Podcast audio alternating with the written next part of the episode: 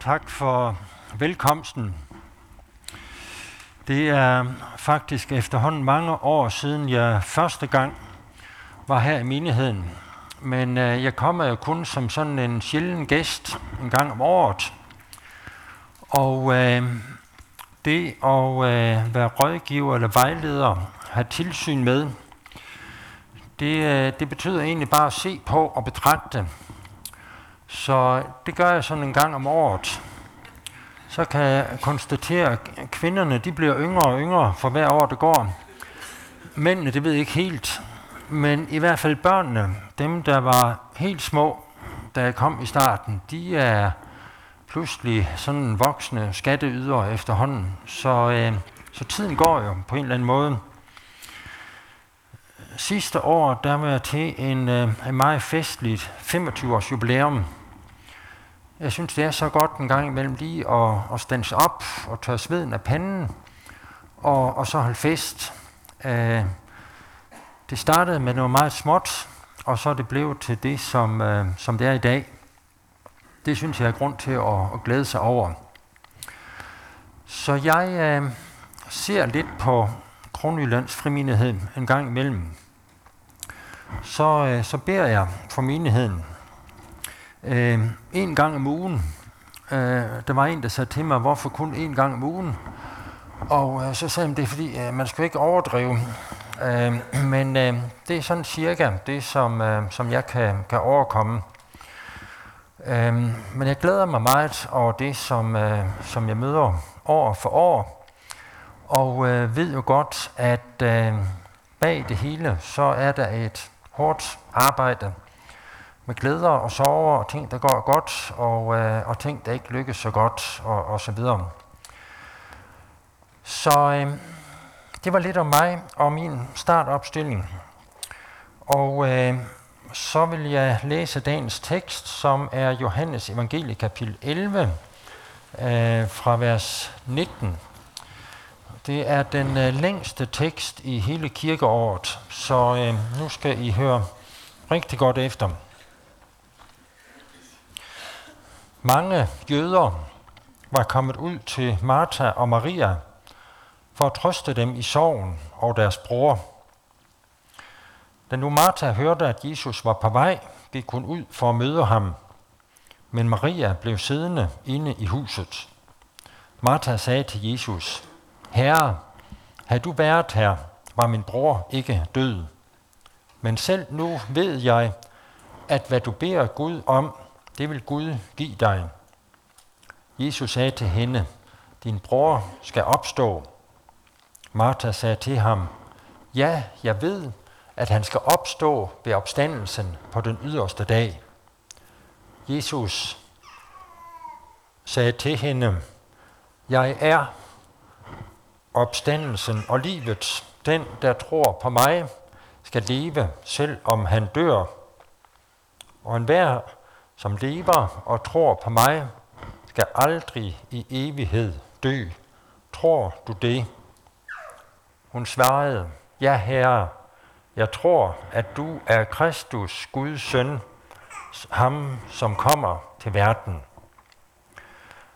Da hun havde sagt det, gik hun tilbage og kaldte ubemærket på sin søster Maria og sagde til hende, Mesteren er her og kalder på dig. Da Maria hørte det, rejste hun sig straks op og gik ud til ham. Jesus var endnu ikke kommet ind i landsbyen, men var stadig der, hvor Martha havde mødt ham. Jøderne, som sad inde i huset hos Maria for at trøste hende, så, at hun hurtigt rejste sig og ville ud. De fulgte efter hende, da de mente, hun, var på, hun gik ud til graven for at græde der. Da nu Maria kom ud, hvor Jesus var, og så ham, faldt hun ned fra hans fødder og sagde, Herre, havde du været her, var min bror ikke død. Da Jesus så hende græde, og så de jøder græde, som var fuldt med hende, blev han stærkt opbragt og kom i oprør og sagde, Hvor har I lagt ham? Kom og se, svarede de. Herre, kom og se, svarede de. Jesus præst i gråd. Da sagde jøderne, se, hvor han elskede ham. Men nogle af dem sagde, kunne han, som åbnede den blindes øjne, ikke også have gjort, at Lazarus ikke var død? Der blev Jesus atter stærkt opbragt, og han går hen til graven. Det var en klippehule, og en sten var stillet for den. Jesus sagde, tag stenen væk. Martha, den døde søster, sagde til ham, Herre, han stinker allerede. Han ligger jo på fjerde dag. Jesus sagde til hende, Har jeg ikke sagt dig, at hvis du tror, skal du se Guds herlighed? Så tog de stenen væk. Jesus så op mod himlen og sagde, Far, jeg takker dig, fordi du har hørt mig. Selv vidste jeg, at du altid hører mig, men øh, jeg sagde det for folkeskarens skyld, som står her, øh, at jeg sagde det, det er for folkeskarens skyld, som står her, jeg sagde det, for at de skal tro, at du har udsendt mig. Da han havde sagt dette, råbte han med høj røst, Lazarus, kom herud. Og den døde kom ud med strimler af linned viklet om fødder og hænder, og med et klæde viklet rundt om ansigtet. Jesus sagde til dem, løs ham og lad ham gå. Amen.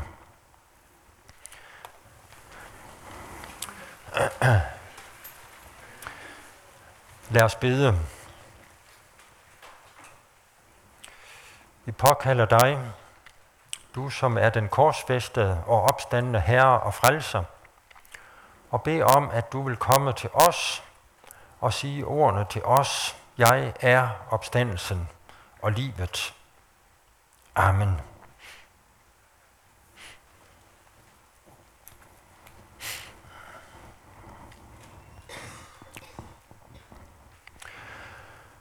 Jeg har det sådan nogle gange, at øh, min krop husker noget, som jeg egentlig ikke tænker på. Og øh, da jeg kom ind i lokalet her øh, for lidt siden, så var det faktisk ikke øh, festgudstjenesten sidste år, jeg kom til at tænke på. Men øh, det var det, som øh, vi lavede mellem lørdag og søndag, hvor vi var på besøg her i Randers. Der besøgte vi et nært familiemedlem, som lå for døden, og øh, det blev sidste møde med ham. Næste gang vi tog til Jylland, det var til begravelsen. Og øh, den sorg, den er vi ikke færdige med at bearbejde endnu i vores familie. Og, øh, og indimellem, så, så kommer det op i os. Og øh, dermed, så har vi jo taget hul på det, som er baggrunden for dagens tekst. Det er det med, at vi lever i øh, mørke og dødens skygge. Vi oplever det alle sammen, i hvert fald os, der er nået en vis alder. Vi oplever det, at døden kommer tæt på. Øhm, det er ikke fordi, vi ønsker det. Det er ikke det, vi beder om, men, øh, men det, det, det er det, der sker. Og, øh, og det sker igen og igen. Og øh, det er den øh, baggrund, vi lever på. Der var for nogle år siden en plakat i, i København, hvor der stod, 6 millioner danskere vil dø. Og øh, hvis man så læste det, der stod med småt, så var, så var det bare øh, vores dødelighed generelt, øh, man udtalte sig om. Men, øh, men det er jo sådan, det er. Øh, på et tidspunkt går Jesus og disciplene og jøderne ud til graven. Det er jo også en, øh, en, en tur og en vandring, som, øh, som vi kender. Øh, det er vilkårene. Øh, når teksten lidt før det vi læste sammen, starter sådan med, at der bliver sendt bud til Jesus, ham du elsker er syg. Så er det et øh, budskab, som vi andre også kender til indimellem.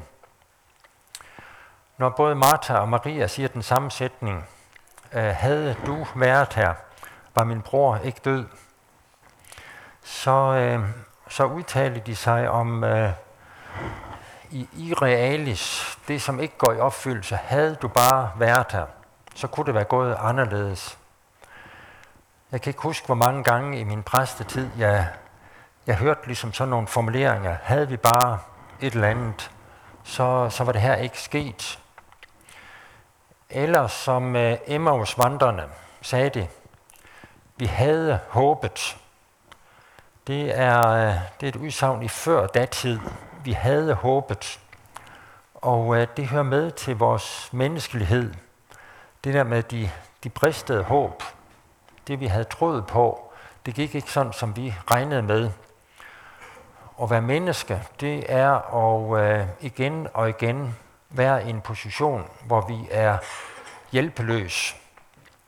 Det er som uh, Zacharias siger i sin lovsang om solopgangen fra det høje, som kom for at skinne for dem, som sidder i mørke og dødens skygge.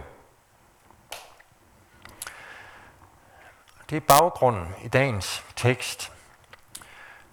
Det er ikke det, der er hovedbudskabet. Beretningen om Lazarus' opvækkelse, det er det syvende og sidste tegn i Johannes evangeliet.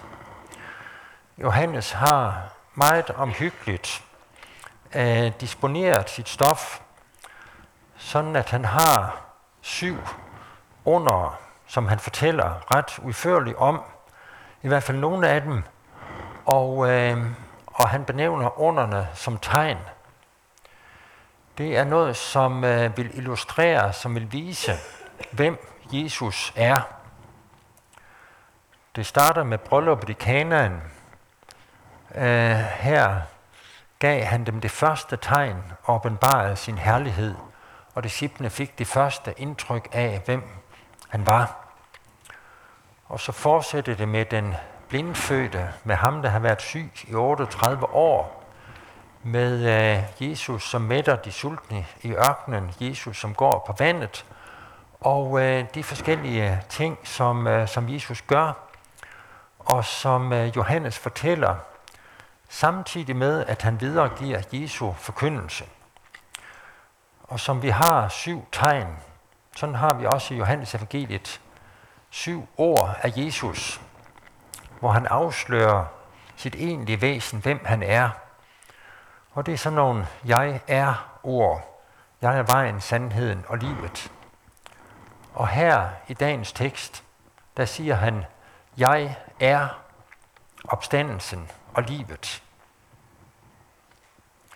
Der er aldrig nogen i den politiske verden, i religionernes verden, i filosofiernes verden, som har sagt noget, der ligner.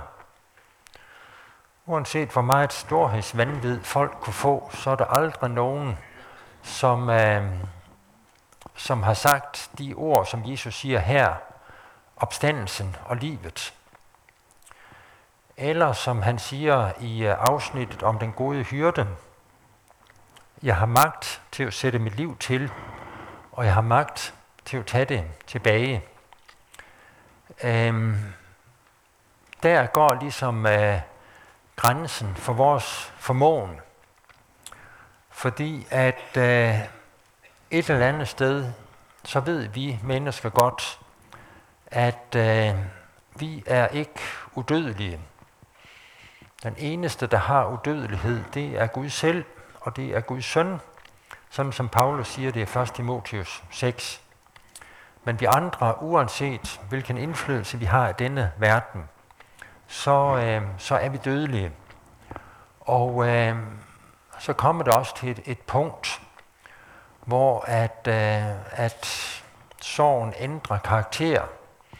Der sker noget i det øjeblik, hvor Lazarus dør.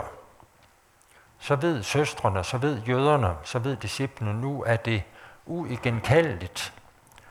Og så at de begynder at tale i, i fortidsform og, og tænker, kunne han ikke have skyndt sig lidt mere og gjort det lidt anderledes, så han kunne have helbredt Lazarus, inden døden indtraf.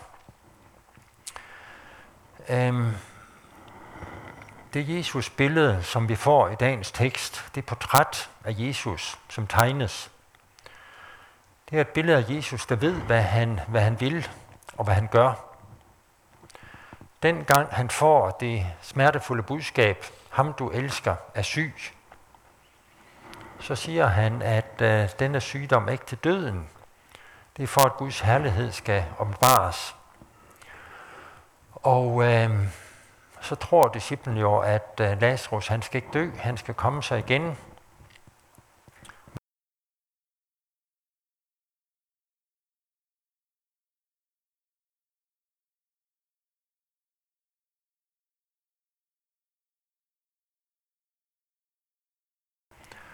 Og så lader han det gå en rumtid, sådan at han faktisk først kommer til Martha og Maria tre dage efter, på fjerde dagen, efter at Lazarus øh, er død.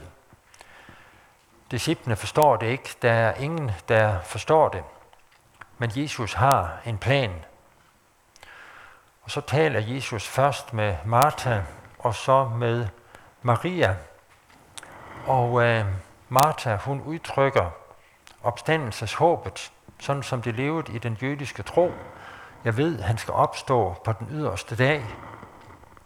Og øh, det er så det, der får Jesus til at sige de majestætiske ord. Jeg er opstandelsen og livet. Den, som tror på mig, skal leve, om han end dør. Tror du det? Martha kan ikke helt rumme det, Maria kan heller ikke. Hun øh, kan bare udtrykke sin sorg og sin gråd i mødet med Jesus. Og Jesus bliver selv berørt af det. Han bræst i gråd, står der, da han var ude ved graven. Og øh, jøderne, de øh, ser det, og øh, de ser det som, som Jesu kærlighedserklæring til sin nære ven, Lazarus. Og øh, så er det, at, at Jesus øh, siger noget meget underligt. Indtil nu har han sådan set gjort det, som man forventede af ham. At han viser deltagelse i øh, sorgens stund. Nu beder han om at få stenet fjernet.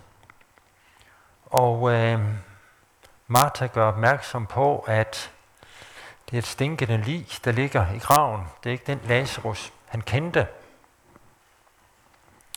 Og så møder vi det besynderlige, hvor folk tænker, nu, nu rappler det fuldstændig for Jesus.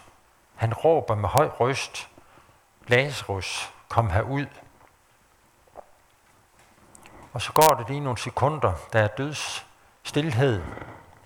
Alle ser på Jesus, og så kommer den døde ud af graven, viklet ind i sine ligklæder. Og Jesus siger en lavpraktisk bemærkning, løs ham og, øh, og lad ham gå. Og så fortsætter ellers øh, beretningen om Martha og Maria og den genopvagte Lazarus. Øhm, det sidste tegn som afslører, hvem Jesus er i Johannes evangeliet. Det er det her Lazarus-tegn. Det er på en eller anden måde det, det mægtigste af dem alle sammen.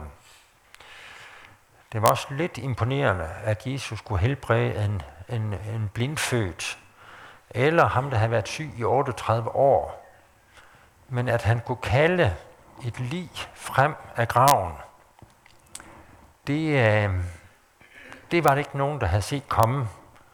Der var ikke nogen, der havde bedt om en døde opvægelse. Det var Jesu suveræne handling. Og øh, det var indgangen til anden del af Johannes evangeliet, hvor der fortælles om Jesu sidste uge i Jerusalem, hans egen lidelse og død, hans opstandelse gennem døden og efter døden, og hans budskab til disciplene, jeg lever, og I skal leve. Lazarus, han bliver en levende, konkret forkyndelse af det, som er hovedsigtet i hele evangelieskriftet. Der står om jøderne, at øh, Lazarus var øh, så god en reklame, at øh, de besluttede også at slå Lazarus ihjel Øh, de havde besluttet, at de ville slå Jesus ihjel, men nu vil de have Lazarus fjernet. Egentlig synes jeg, det er lidt uopfindsomt, når nu Jesus lige har opvagt ham af graven. Det eneste, de kan finde på, det er at slå ham ihjel en gang til, når de står over for opstandelsen og livet så, øh, så skulle man synes, de burde kunne finde på noget mere opfindsomt. Men, øh, men det er jødernes afmagt i mødet med Jesu magt. Det er jo det andet, og det er jo sådan set det vigtigste, jeg vil sige i dag. Giv os det portræt af Jesus som opstandelse og livet. Lad det stå lyslevende for os Ikke mindst når vi er på vej ud mod en frisk grav, eller på anden måde er i sorgens landskab, så har vi brug for denne beretning og brug for disse ord af Jesus. Jeg er opstandelsen og livet. Det tredje, jeg vil sige i dag, det er, øh, det er alle de ubesvarede spørgsmål, som jøderne har, som disciplene har, som søstrene har, og som vi også har i, øh, i vores livsløb. Øh, når Jesus indledningsvis, det var før det, jeg læste i teksten her, for budskabet, ham du elsker, er syg, så vil det normale være, at, at Jesus vil slippe det, han har i hænderne, og så skynde sig hjem til Martha og Maria, og en syge Lazarus. Men øh, helt bevidst har Jesus sig god tid. Det har ikke været let at være pårørende, når at øh, de står over for ham, som, øh, som har god tid. Og det er jo også en del af Martha og Marias budskab til Jesus, da han endelig kommer. Havde du været her? Egentlig forstår vi ikke, at ham, som er opstandelsen og livet, kunne han ikke, som jøderne havde sagt, have hindret, at den mand døde. Behøvede de at komme helt derhen i dødskampen, hvor Lazarus udånder og dør? Kunne han ikke have hindret det? Eller vi kunne sige, uh, ham som har magt over alle ting, og sygdom og død, kunne han ikke have hindret, at Lazarus overhovedet var blevet syg?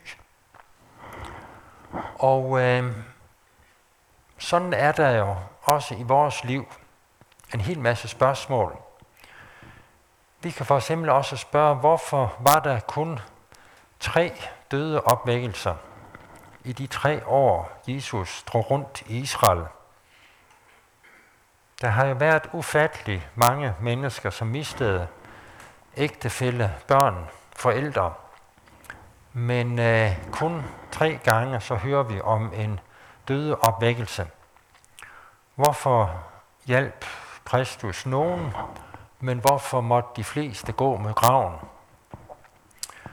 Og øh, vi kender jo ikke fortsættelsen i Lazarus' liv. Men fortsættelsen var jo sandsynligvis, at Lazarus levede nogle få år øh, her på jorden, og så afgik han ved døden forhåbentlig som en en gammel mand til slut, ligesom alle andre. Der var noget midlertidigt over, over Jesu helbredelse. Og øh, sådan er vores livsløb og vores livshistorie. Det er også historien om alle de hvorfor, som vi ikke har svar på. Øh, vi har også prøvet det med det hjælpeløse råb til Gud og sige, Gud, nu må du gribe ind, nu er der ikke flere muligheder. Men, øh, men så går dødsprocessen sin gang, så går slaget sin gang. Og øh, det er jo vores vilkår, vi som sidder i mørke og dødens skygge. Det som teksten siger, det er, at Jesus har en plan. Han er opstandelsen og livet. Men øh, han siger også, at det ikke alle detaljer i den plan, som er åbenbart for os. Der er mange hvorfor, som vi ikke får svar på, hvor vi må leve øh, med, at han har alle tråde i sin hånd, men øh, vi fatter måske ikke en, en meter af det hele. Beretningen her, den kaster lys over Jesu egen død og betydningen af hans egen død. Det, som øh, Jesus siger, som det sidste ord i Johannes evangeliet på korset, det er fuldbragt, det er gjort færdigt. Det, øh, det tolker jo Jesu død. Det var det, som åbnede himlen for os. Nu blev vores skyld fjernet, og øh, nu blev himlen åbnet for os. Røveren, som hang ved siden af Jesus, var på vej sammen med Jesus til paradis. Og på baggrund af Jesu død, så er vi på vej mod paradis. Øhm, den, som tror på ham, skal leve, om, om han end dør. Jesu korsdød og opstandelse bliver forklaret gennem det, vi hører om Lazarus. Vor egen fremtid bliver også forklaret. Vi skal, om Kristus ikke kommer for inden, så skal vi øh, afgå ved døden om kortere eller længere tid. Min kone og jeg har besluttet, at vi vil begraves på Bispebjerg Kirkegård. Det er nok ikke nogen af jer, der vil. Men øh, vi vil sådan øh, gammeldags jordbegraves, sådan at vi øh, ligger og formuler med ansigtet øh, vendt mod solopgang. og øh, så vil vi vente på, at de, som er i gravene, skal høre Guds søns røst, og øh, de, der har relation til Jesus, skal opstå til evigt liv. Som øh, Jesus i sin tid sagde, Lazarus kom herud, sådan skal vi øh, en dag møde Jesu røst, som øh, skal kalde vores formuldede krop til live og give os del i den kommende verden. Det har været lidt hårdt ved sådan en fattig øh, eller nærig jøde som mig, med den der dyre begravelsesform, det er at blive jordbegravet i København. Men det har vi altså besluttet. Og øh, det er fordi, vi vil gerne med selve begravelsesformen markere den øh, gamle kristne skik, øh, at øh, det at øh, blive begravet, det er at blive placeret i en venteværelse, hvor man venter på at møde Kristus. I som er frimindighedsmedlemmer, det er man vist nok her i, i Randers, der er det faktisk lidt dyrere, men, men det er nu ikke det, som skal være jeres bekymring lige her og nu. men, øh, men det, som er, er tekstens budskab, og det, som er triumfen i dagens tekst, det er jo det med, at solopgangen, den kom til os, som sidder i mørke og dødens skygge. Og så har jeg lige en afsluttende historie om uh, Billy Graham. Jeg, jeg har i mit liv kun hørt en uh, prædiken af Billy Graham, og det var en, uh, en uh, optaget prædiken, hvor at øh, jeg mødte en elgammel mand, men en, øh, en meget levende forkynder. Og så siger den gamle øh, Billy Graham, at jeg er jo en gammel mand, og en dag så vil de læse i aviserne, at nu er Billy Graham død. Det skal jeg absolut ikke tro på. Jeg er ikke død. Jeg er mere levende, end jeg nogensinde har været før. Der er bare sket én ting. Jeg har skiftet adresse. Det gjorde han så for nogle få år siden. Og i nogle af de kristne blade, der stod der om Billy Grahams død. Og så var overskriften, Billy Graham har skiftet adresse. Jeg synes, det er øh, det perspektiv og det budskab, som er essensen, også i dagens tekst. Amen. Lad os bede.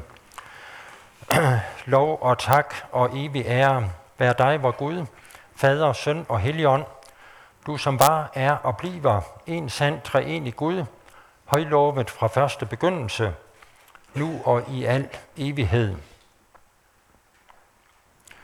Nu påkalder vi dig, den korsfæste og opstandende Herre og Frelser. Vi takker, fordi du er opstandelsen og livet, og at den, som tror på dig, skal leve, selv om han dør, og den, som tror på dig, i al evighed ikke skal mærke døden. Vi beder om, at det håb, det må fylde vores liv, sådan at det giver et perspektiv over vores fremtid og vores evighed. Vi beder om, at det må være vigtigere end noget andet for os at have relationen til dig, og via den relation evigt liv. Vi beder om, at det må være det budskab, vi forsøger med vores skrøbelige ord og så videre til andre, også her i menigheden, i uh, cellegrupperne, i ungdomssamlingen, i uh, alt det, der foregår til gudstjeneste og til hverdag, og uh, i det arbejdsliv, som vi har hver især. Må vi uh, være små tegn, som peger hen på dig, som den, der er død i vores sted og opstået det bedste for os. Vi beder om din velsignelse over menigheden, og Peter som præst og bestyrelsen, over de ansatte, alle frivillige og alle, som kommer her i menigheden. Må du selv møde os gennem dit ord, og må du dag for dag give os alt det, vi har brug for til hverdagen og til livet fremover. Amen.